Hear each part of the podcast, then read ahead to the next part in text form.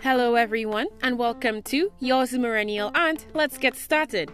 I have a couple of light-hearted questions I wanted to ask. What is your main favorite song right now? Okay, I don't have a favorite song. I like plenty songs.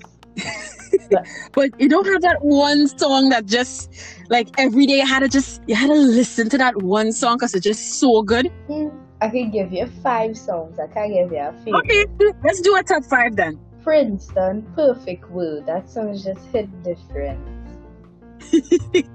I listen to that song so much, I actually write out the lyrics for my friend. One or two words was wrong, but I basically had the song. Stalk Ashley Young. I really like that song. It's just a nice song. It make you feel a type of way, I guess. You should listen to it. Major Lazer has a song, Be Together. Mm-hmm. Yeah.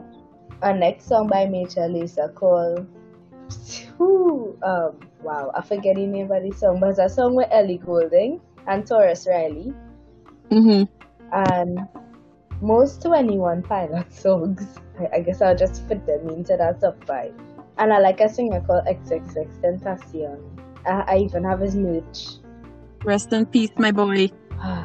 Gone too soon. I'm too young. He was only 21, I think. Wow. Way too soon. Yeah. I mean, he did some things growing up, but he was a good person. His heart was in the right place. He was a given person. The day he died, he made a recording of him talking about children, and if he had to die today, he wanted children to remember him as a good person. And he had this challenge called the Helping Hand Challenge. Look at that.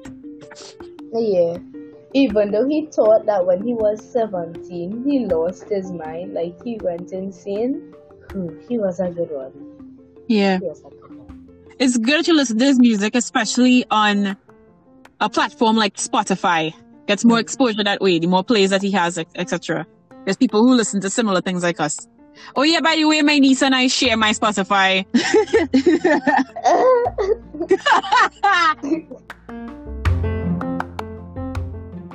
Thanks everyone for tuning in with me today. We will link up next time.